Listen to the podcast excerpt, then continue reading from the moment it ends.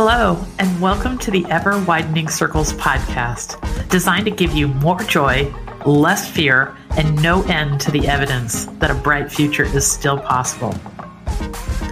This podcast will give you a fresh perspective on the world around you. We want you to hear from thought leaders in a wave of progress and goodness well underway around the globe that we're calling the conspiracy of goodness.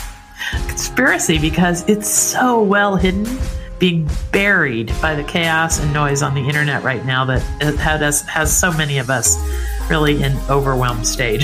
but that's not what this podcast is about. I'm Dr. Linda Ulrich, founder of Ever Widening Circles. Since 2014, we have been changing the negative dialogue about our times by celebrating the insight and innovation that prove it is still an amazing world. Despite the view that we see on the internet, which I am here to tell you is only a slice of reality.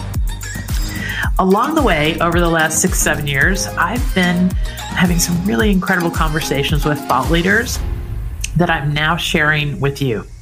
And today I'm going to chat with two people from this wave of goodness and progress that we are seeing at Ever Widening Circles that I think epitomizes what's possible as we go forward. Um, in the conspiracy of goodness, I talk about the fact that in our world, change is slow. Sometimes it's very quiet. And most of the time, it begins with ordinary people just looking at what's going on in society and asking themselves, what can I do to help?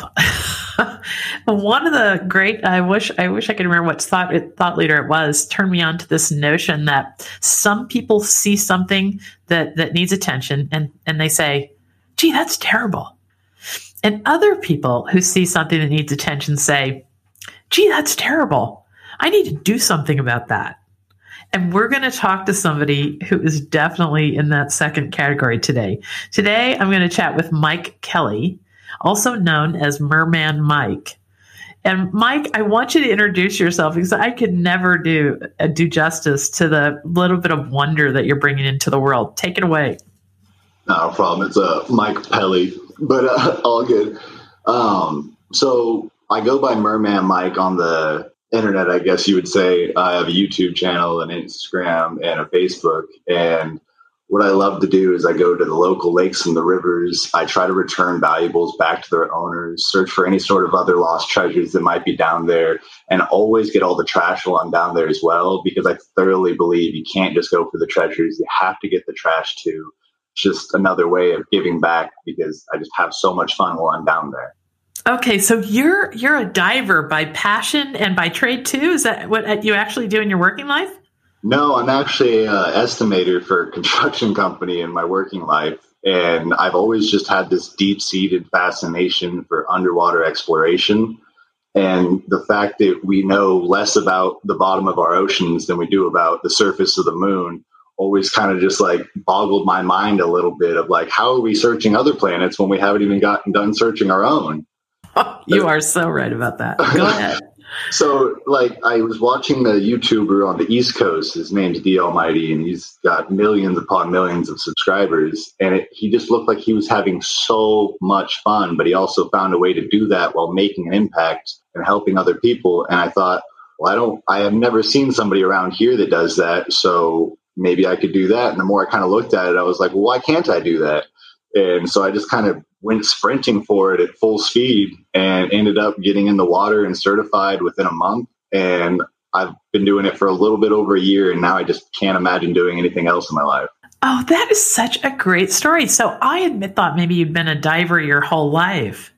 No, it's uh, I was supposed to get certified when I was 15, and unfortunately, I ended up breaking my collarbone being a kid and skateboarding like two days before the class started, and so I wasn't able to get certified every summer after that, I kept finding more excuses of, oh, well, I'll just do that next summer, or I'm too busy this summer, I'll do that next summer. And last summer, I don't know what it was, but I was watching these videos and I almost said that to myself, like, oh, next summer, I'm going to go for that. And I was like, well, why next summer?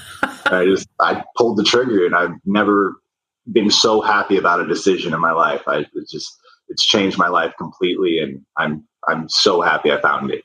This is so, that's such a great story. I just had told myself a story about how you wound up doing here. Okay, so it changed your life, but the number one thing I saw about you, by the way, if anybody wants to just get a quick and very well done snippet of what Mike's work is about, there's a CBS News.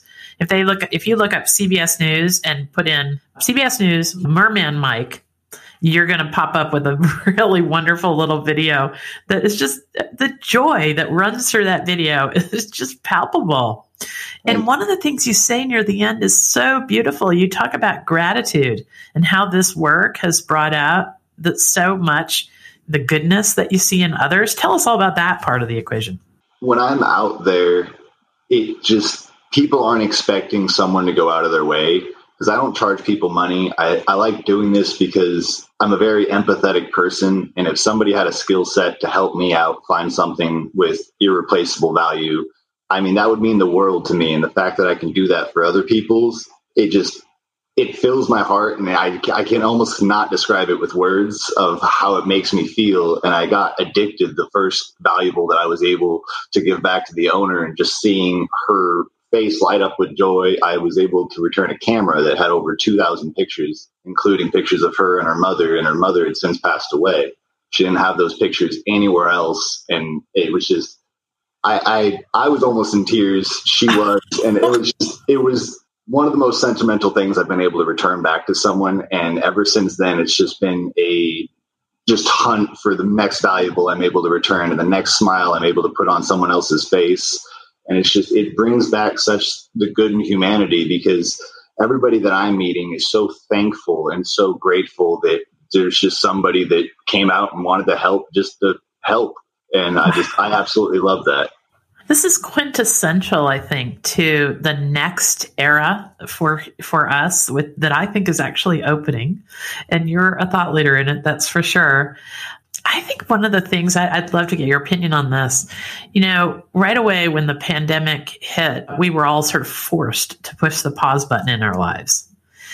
And I don't know if we've all forgotten, but I was writing a book during that time. I had just begun a book. And I quickly switched it over to something called to the title of the book now is Happiness is an Option. Because I noticed immediately when the pandemic hit, the first two weeks, that people started to celebrate a lot. that they were doing a lot more with gratitude in their lives. That first two weeks, we were kind of walking around stunned at the changes in our lives. But then that second two weeks, whew, were, you couldn't turn on a radio or news program without them, the reporters being grateful for, you know, frontline workers and so forth. You know, what you're talking about is a kind of human to human connection that you had you ever felt that in your life it, through other ways? I, I really hadn't. I mean i used to teach skiing and snowboarding and it was like a way that i could kind of pass on my passion of skiing and snowboarding on to little kids and that was a really good feeling as well. But i was also there being paid. It was a job. It was I mean, there was good days and bad days and all that, but I, I, hadn't ever felt a way that I could just do something out of the kindness of my heart for someone and have such a huge impact while doing it. Because for me, I'm having fun anytime my head goes under the water. I'm having an absolute blast. So in my mind, if I can make somebody else's day, week, month, or year by being able to return something while I'm down there, it's a win-win for everybody. And that's what I absolutely love about it. That is so true. I mean, this is the essence of where we're at with becoming helpers in this world, right? Like, I think we're all looking for the helpers to show up. Mm-hmm. The loudest voices are not going to have as much influence as they used to. Yeah, because I don't know, it's it's so easy to help somebody, but it's also so easy just to say, "Oh, that doesn't directly impact me" or something like that. And it doesn't always need to because it's just uh, the impact is that feeling you get afterwards of knowing that you got to be that person's little bit of hope, you know? And I, I love that. That is so, so true. Okay, so give us a couple of, of, very cool stories that come to mind. Like what keeps you getting in the water again? Oh. Tell, tell me a few of the stories. So there's, of course, all the valuables I've been able to return are my absolute favorite. I've been able to return several wedding rings and engagement rings, the camera that I told you about. I've been able to return a bunch of GoPros and drones, and those usually go to like photographers or videographers. That those memories really just mean the world to them. And uh, but there's been some really other cool finds too. Like I found a wagon, or not a wagon wheel, a Model T Ford wheel that was over hundred years old. It's got twelve wooden spokes.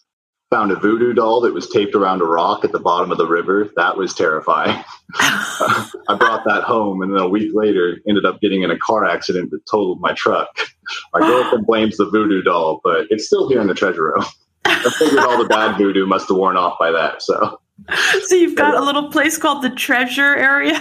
yeah, I've got a treasure room in my house that basically anything that I can't return back to its owner, I try to basically keep it in the treasure room. One, everything in here has a memory for me of it brings back that dive, everything else I found during that dive. But two, I have that like little hope that somebody's going to see my video in like a year or two years and see that valuable and be like, oh, that's mine. Like that was my great grandpa's that I used to have and, or whatever the story might be. And I'll still have that valuable. So I'm either going to be uh, needing a bigger house or the coolest guy on hoarders in five years.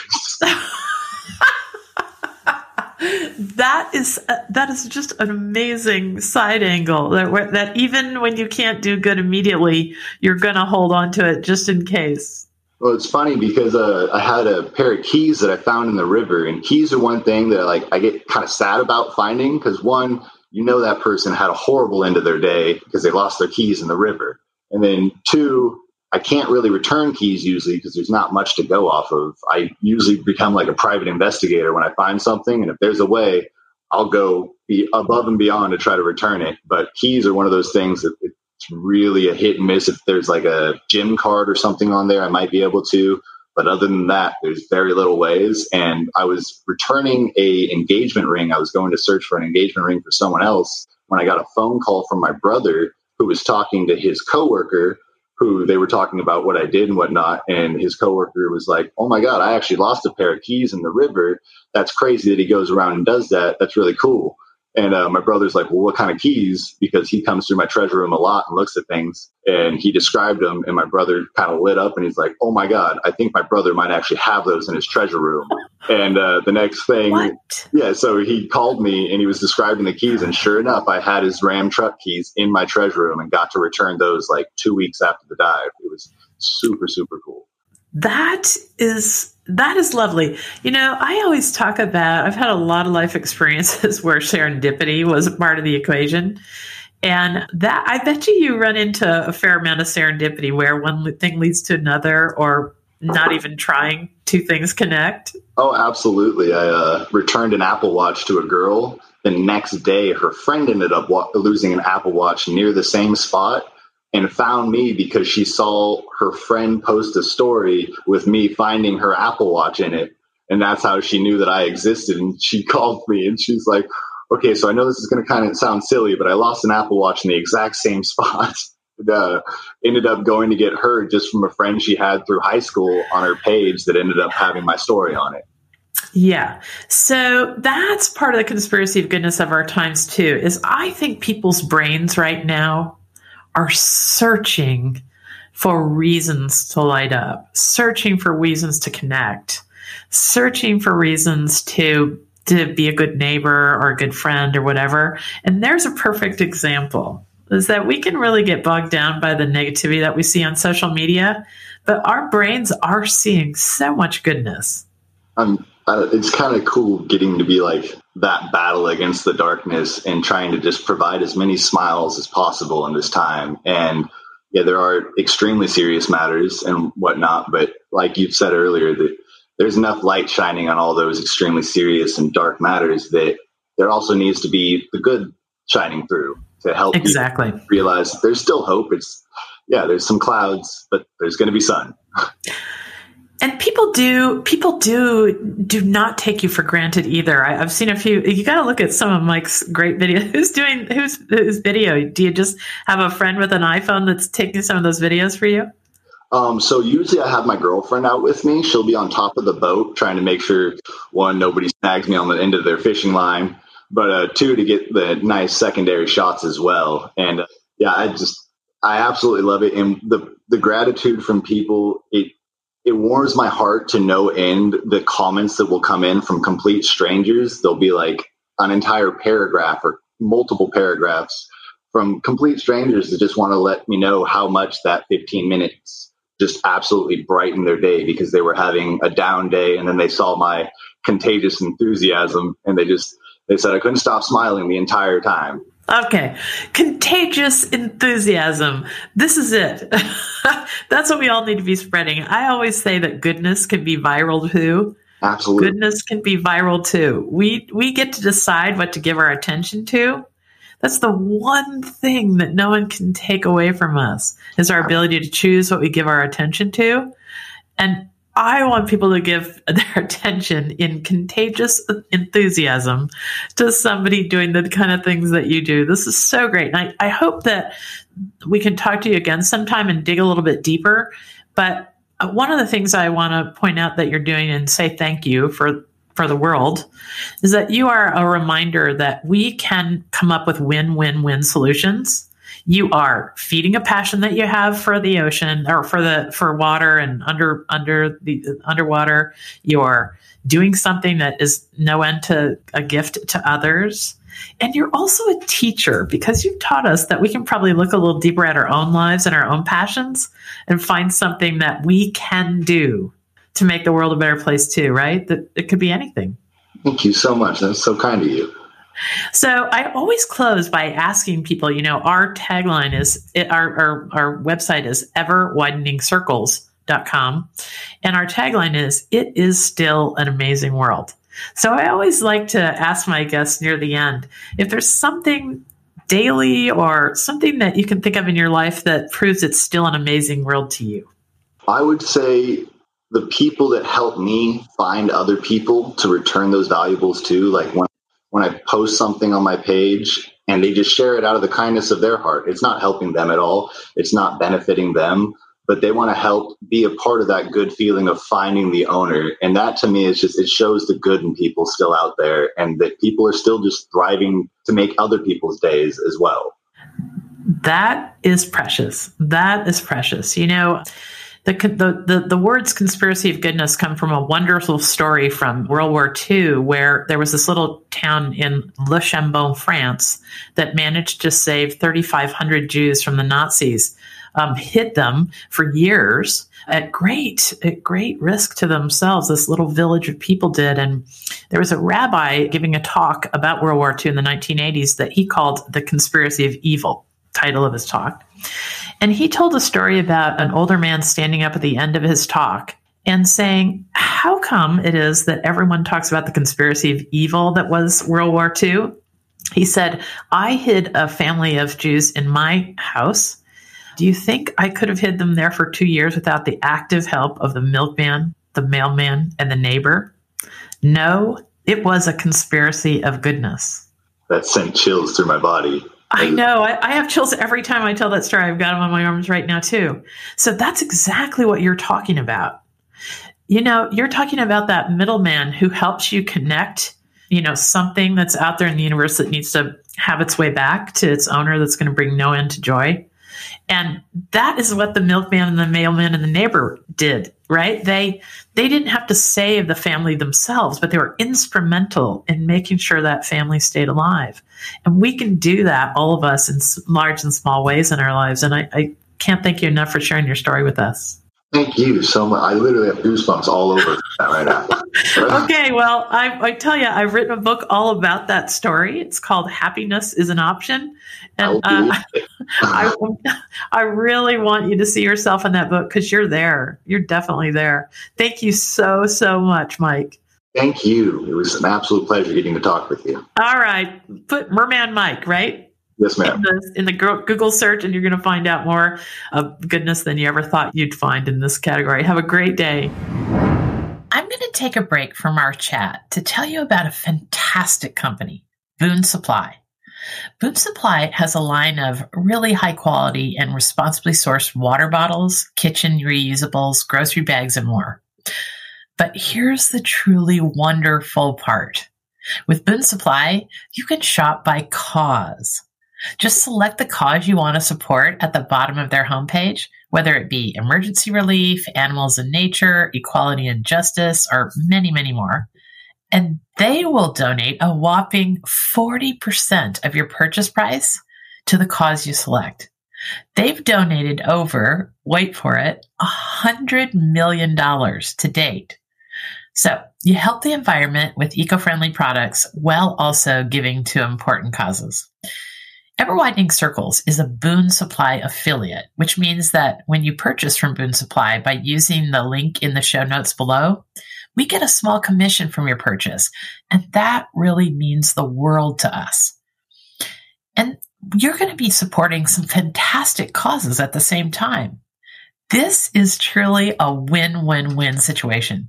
And all you have to do is purchase from Boon Supply by using the link down below in the show notes. Thank you so much.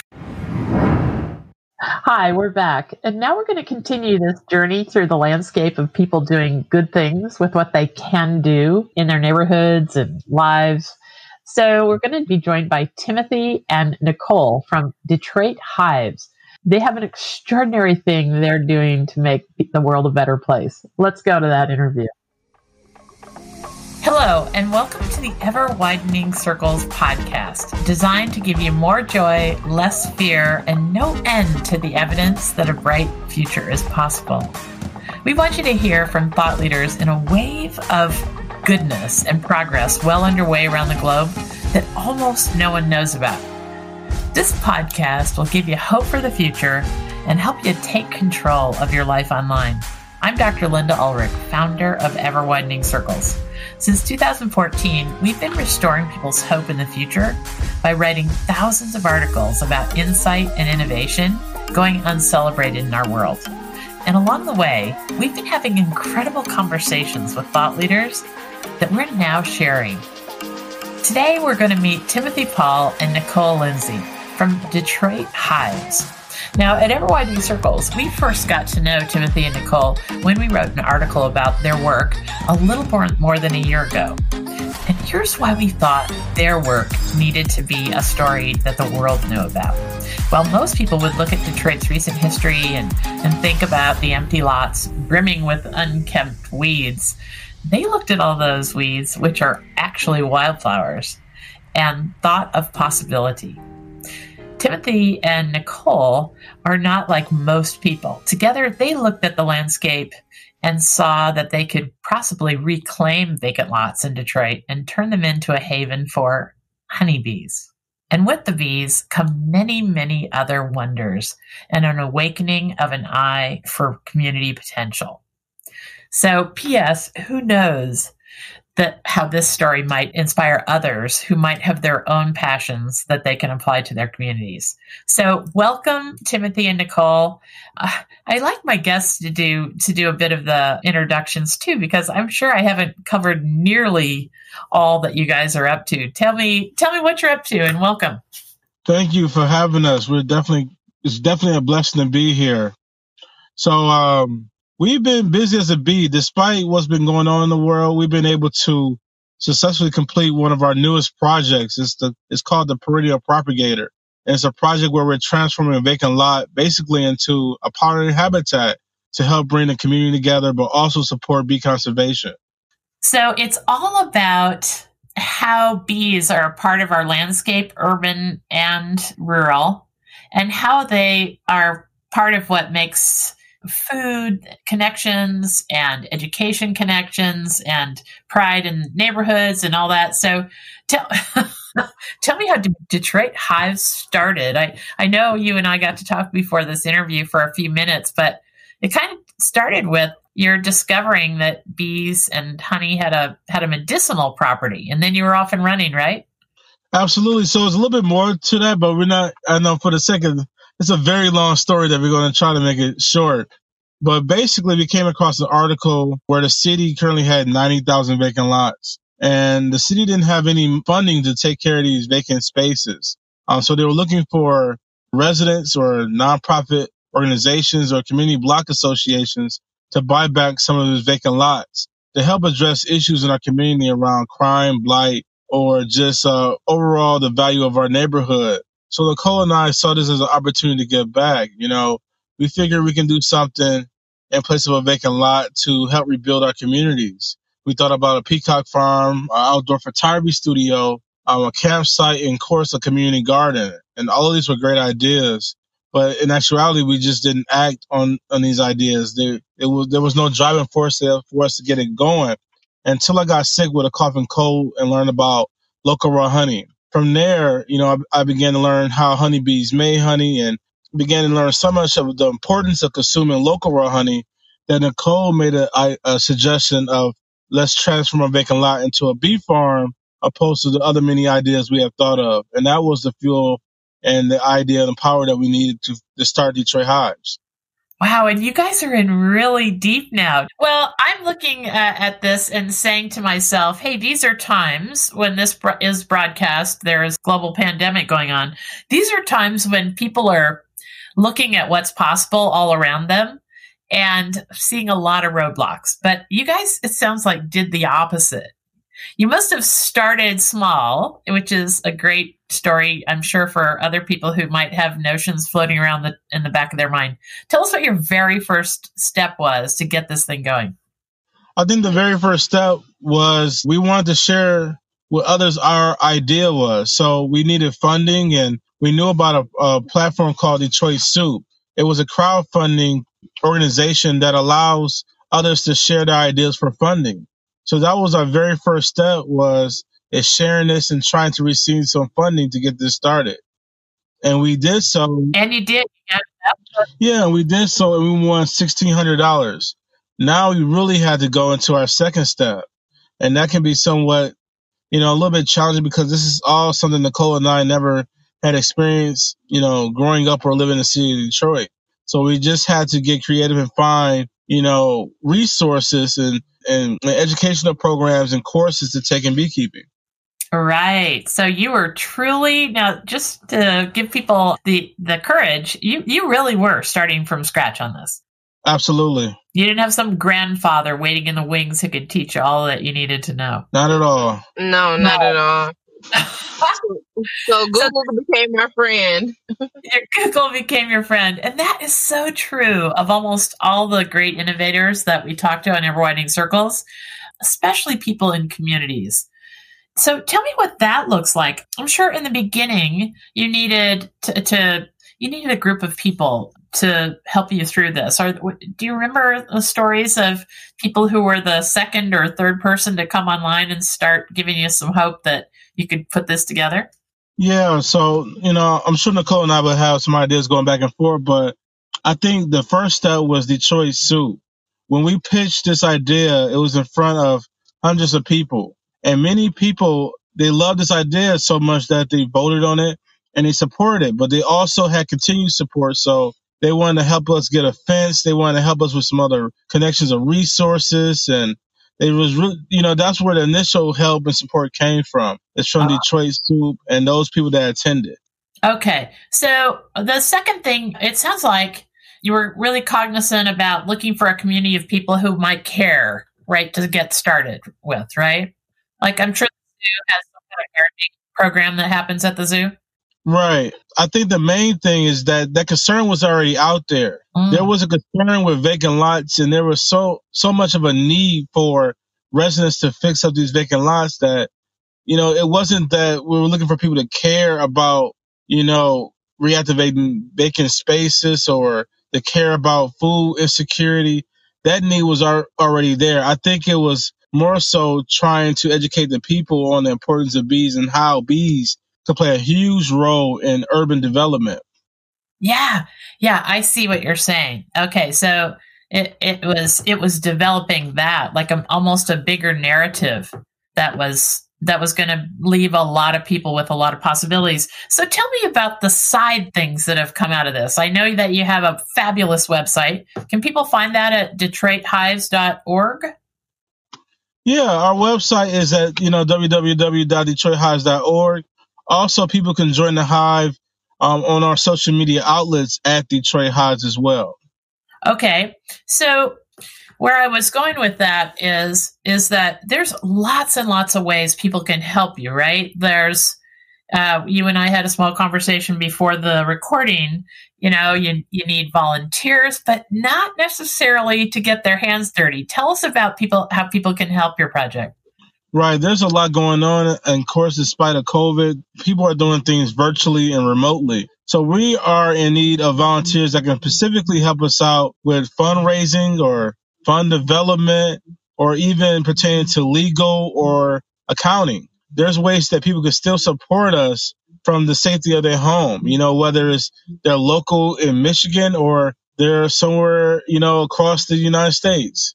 Wow. Wow, wow, wow. Okay, so that is a really nice connection for people is that if you're if you've got professional skills or business skills that you can contribute to this sort of project, oh gosh, I'm sure you would love someone to arrive on the scene and help you with like things like public policy, right?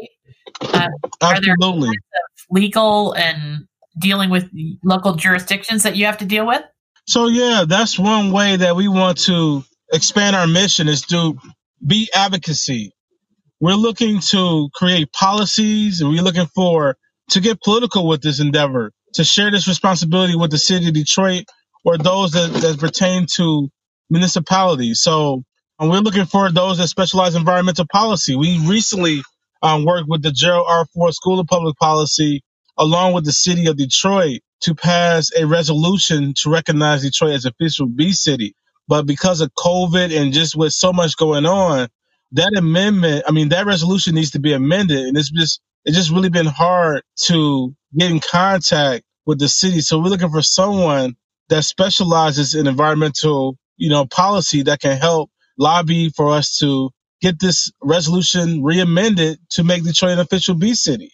Okay, so there is such a good point that we that we ordinary people don't recognize about how we can help projects like yours is that sure I, I'm sure you need people to help with fundraising and the actual you know nuts and bolts of gardening but there are these these side issues that can be super super helpful to you guys that can be done during these times too. So i, I hope people will keep that in mind. Tell me about your success because this is all, this project's only been around for three years and i understand you guys now have 13 locations absolutely so we started with our first project the east warren apiary and that's where we transformed our very first vacant lot into an outdoor learning space, an educational hub, a place where bees can thrive.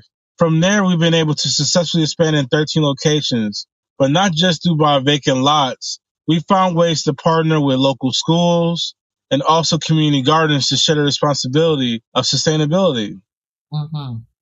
Yeah, that sustainability part is the real the real question. You know, how can you create a system here that keeps on going, long just growing and growing? Because obviously it affects your whole community. Tell me about the parks, community gardens, schools, and and some of the partnerships you guys have. Yeah, so people don't. You know, people would think maybe about a project like yours and say, "Oh, gee, I'll I'll go to their website and volunteer. I'll I love to garden or what have you, but it's much bigger than that, isn't it? Tell me about the partnership part of it. Yeah, so the partnership part of it, you know, we can't do it all by ourselves and we want to help connect with other people in our city who who doing great things as well. So like one of our organizations that we connect with is Peachtree Parks. Their community organization and they help you know, p- provide food for the local community and also actually help people start community, start gardens within their own backyards. So what great way for us to connect with them is to pair our bees with their garden. So anytime you have bees in together with the garden, you're going to see an increase in your yield of uh, produce and production. So we want to make sure that, you know, they can give as many fruits and vegetables to the community as possible. So that was one great organization that that was just no brainer to connect with. Outside of that, we've been also able to partner with com- um, or businesses and organizations like the Detroit Business Foundation, and we partner with them to create educational programming at one of their local parks in Palmer, uh, I'm sorry, Pingree, Pingree Park and we work with them on several days to provide bee education to the local community. Outside of that, another partnership is with Gleaners Community Food Bank, hosting hives at their site to help promote food security and food populations for more for people in the community as well. And then another part of partnering, well, I'm sorry, another organization that we partner with is Ford Resource and Engagement Center, where we have three hives at their location. And that location is special because it's connected with the school and they do tons of programming um, with the community. So what we've done is had honey tastings. We've provided honeybee education with the children in the community there. Wow. Now, I bet you children find this all a bit awesome. Like, isn't there a lot of wonder in bees and what you're teaching kids? Yeah, absolutely. The um, you know, sometimes at first you get a, a, a couple of students or youth who are scared but that's, you know, through time and then with their parents being afraid. And then you also have the real little children who are like excited to learn everything. So there's no fear there. And so there's no, no barrier. But, you know, we still love educating them all because there's so many fascinating things, like you said, about honeybees. And it's even more exciting for them when they get to actually put on a beekeeping suit. Oh, yeah. And so actually getting the, the hands-on experience. So you know, at our East Warren Apiary, we've hosted so many tours with schools that came out and done field trips uh, at our locations. And so just to have them have that up close experience with it, you know, for those who do fear, that fear transforms into love because after the education and teaching them how they're so important and how they're so fascinating, um, that fear just goes away. And then they're so in tune with it that they tell you know, family, friends, cousins, classmates. We've had um it was a school from uh West Bloomfield come out and oh I can't think of the school right now. Roeper School. Roeper School come out and visit us. And the first class is a class of fourth graders and they were talking about it so much that the fifth grade class was like, Oh, we have to schedule a tour to come out there too. So, you know, it's just that excitement, them tell, telling their parents. And so, you know, it's just spreading that knowledge also it's all about changing the narrative. You know, a lot of times when you think about the city of Detroit, you think about its downtown locations, and sometimes you leave out the community. You know, a lot of times people don't feel safe, or what media sometimes may portray on the news about the inner city neighborhood. We wanted to change that narrative. We wanted to change what people think about the people in the community, and we want to change the narrative that there is good there. So that's one good thing, great thing we love about what we do is changing the narrative what most people think about inner city neighborhoods. Yeah, we at Ever Widening Circles we talk a lot about the stories we are telling ourselves. It's like we we aren't able to to recognize the gap in our knowledge, and then we just fill it in with stories, and most of the time they're, they're just wrong. Do you have a good example of of um, somebody who you feel like you've you've brought along? You don't have to name names, but are there besides children? Have you have you had an experience with volunteers or adults or local residents that you thought that you thought might be hard pressed, and then they just sort of fell in love with your project? Yeah, I think being, I think starting with just family and friends. Ah, like they, you know, we didn't grow up in the bee conservation world or learning about bees or being outdoors with nature. So a lot of people thought we were crazy. A lot of people really couldn't put two and two together. And with that, you had the same old fears like many others about bees and wasps and, and whatnot. So I think starting with home, starting with the people that know that, you know, that knew us all our lives. Yes, that is so true. And that's so true. And you know, that's another part of the the this this thing that we call the conspiracy of goodness, this wave of progress and goodness that's going on in the world, is that you know it's sort of up to us all to activate each other's dreams. Like I, am sure you accepted the fact that people weren't going to fall in love with bees in your family and friend circles like you did, but you probably had a few that gave you just the right encouragement at the right time, right? Absolutely, yeah, absolutely. But from there, of course, you have family, friends, you, you have coworkers, you have my fraternity brothers and Nicole sorority sisters. You also have even in local businesses, whether it's in culinary arts, learning about the, the difference in the taste of honey or how honey has such a unique flavor or learning about gardening. So people that want to grow their own food, it touches their lives as well. Oh yeah. Yeah, yeah, yeah. And food brings us all together. Mhm. It totally does. So tell me, and you know, then you you you brought something up that I'm sure is part of the equation that we should at least touch on, so people know it, it exists or you can start it. I, I live in rural Vermont, so I never knew what a block club was. Tell us hmm. how this what you're doing relates to block clubs and and so forth.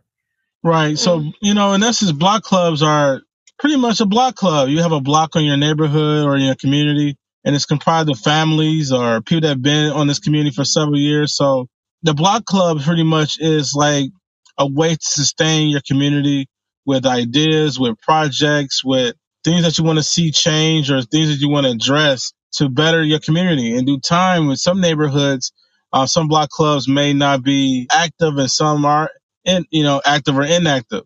But what's great about the block club, it works just like a hive or works just like a nonprofit organization. We speak for the community and the environment. There's things that are, there's so many vacant lots in some of these communities that some of the neighbors, um, their hands have been thrown up in the air. They don't really know what to do with these vacant lots. They have no idea. They don't have no suggestions, but we work, we love working with community residents and creating green spaces in place of these vacant lots to help address some of the issues they're having. Issues around blight, issues around crime, or just issues with having a safe place for children to learn outdoors.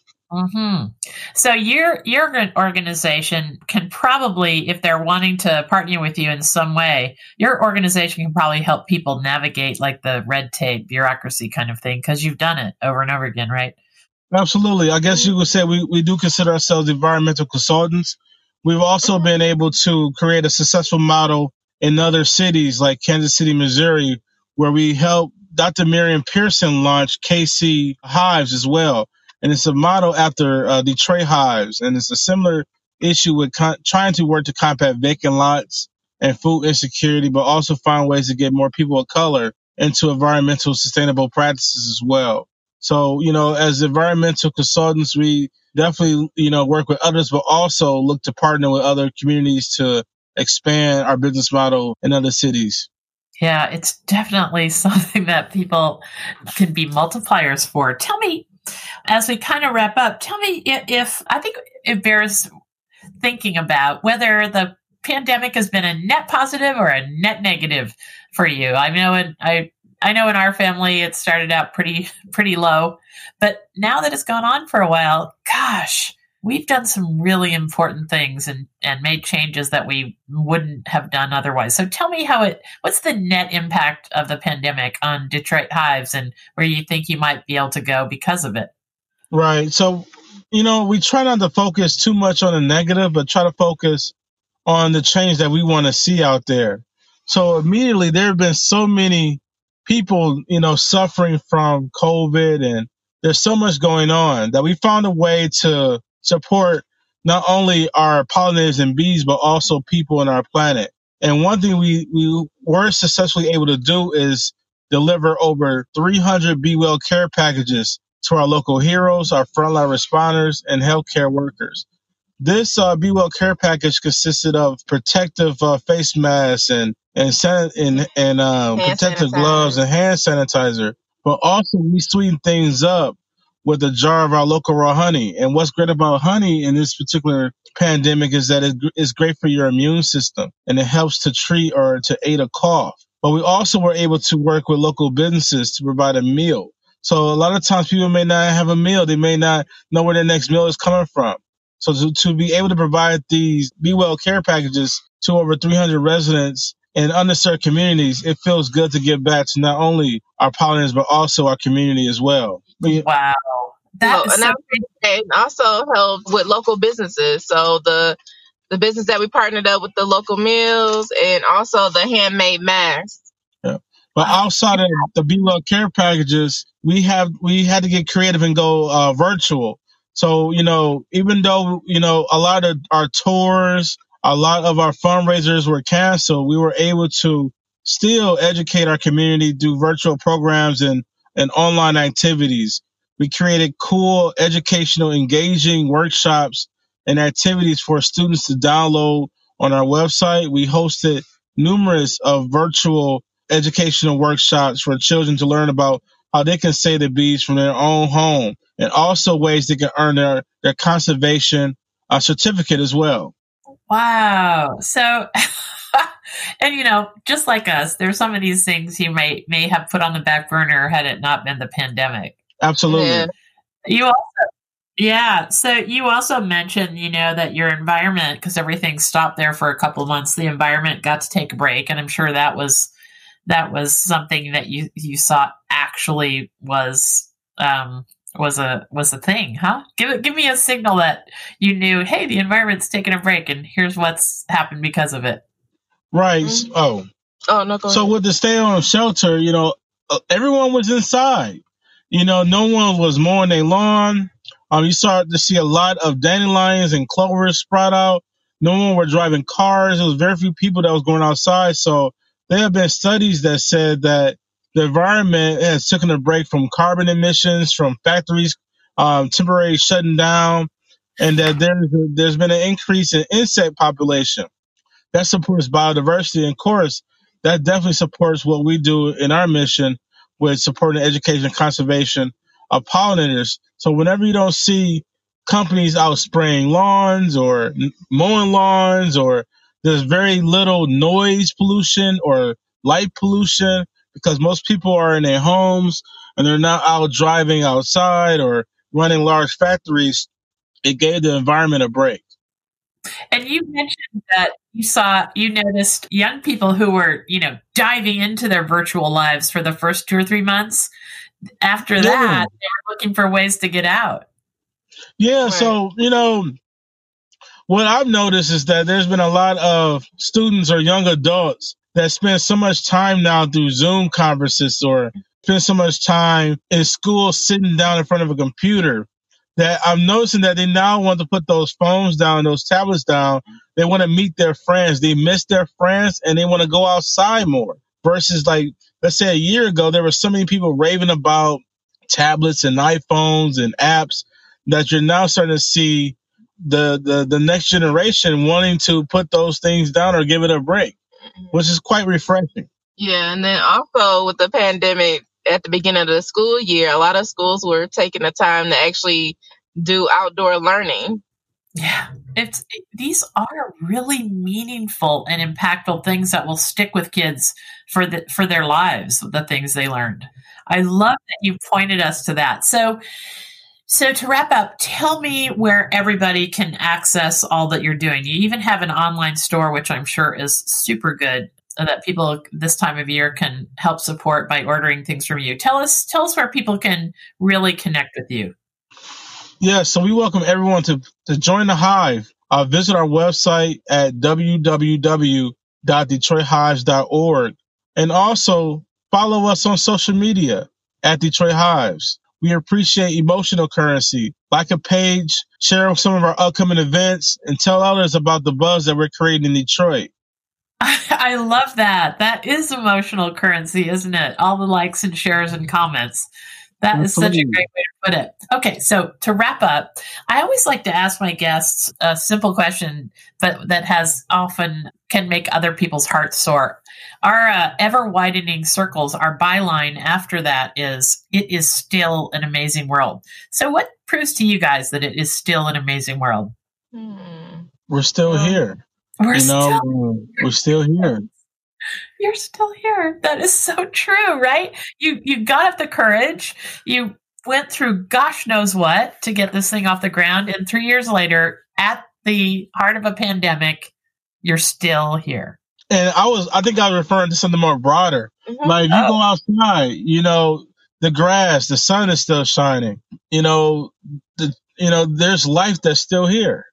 It's beyond what myself or beyond our nonprofit but I'm just referring to that the earth in itself, you know, despite all that it has went through, despite all the chemicals and then despite everything that's happened on this earth, it's still here. It's still thriving. It's still growing through that sidewalk, the cracks, that flower, that dandelion, that, that wildflower is still growing despite what's been going on. And we're still here.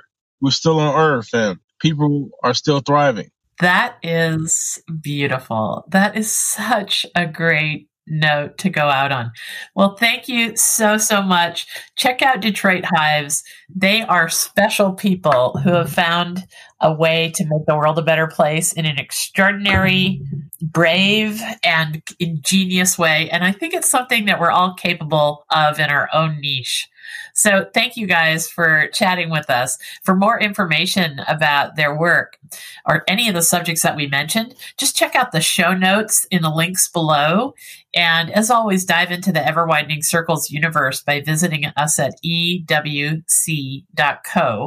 If there's students in your life, turn them on um, and turn them loose to the ewced.com website because there is a great place that will continue this conversation about wonder and learning about the wider world. My book recently called Happiness is an Option is such a great thing to land on these days when things are getting more and more complex every day in the news and there seems to be a lot to be worried about. But in Happiness is an, is an Option, I'm going to share with you four shifts that you can make in the way you use the internet. Very simple. And you will see a world of people like the, these two with De- Detroit Hives popping up everywhere. Thousands of innovators are doing incredible things like Nicole and Tim, and we need to discover them and lift them to the top of the internet. I hope all these connections to goodness and progress will carry through your week and you start finding the joy and wonder we've been talking about here. Thanks so much. Have a good week.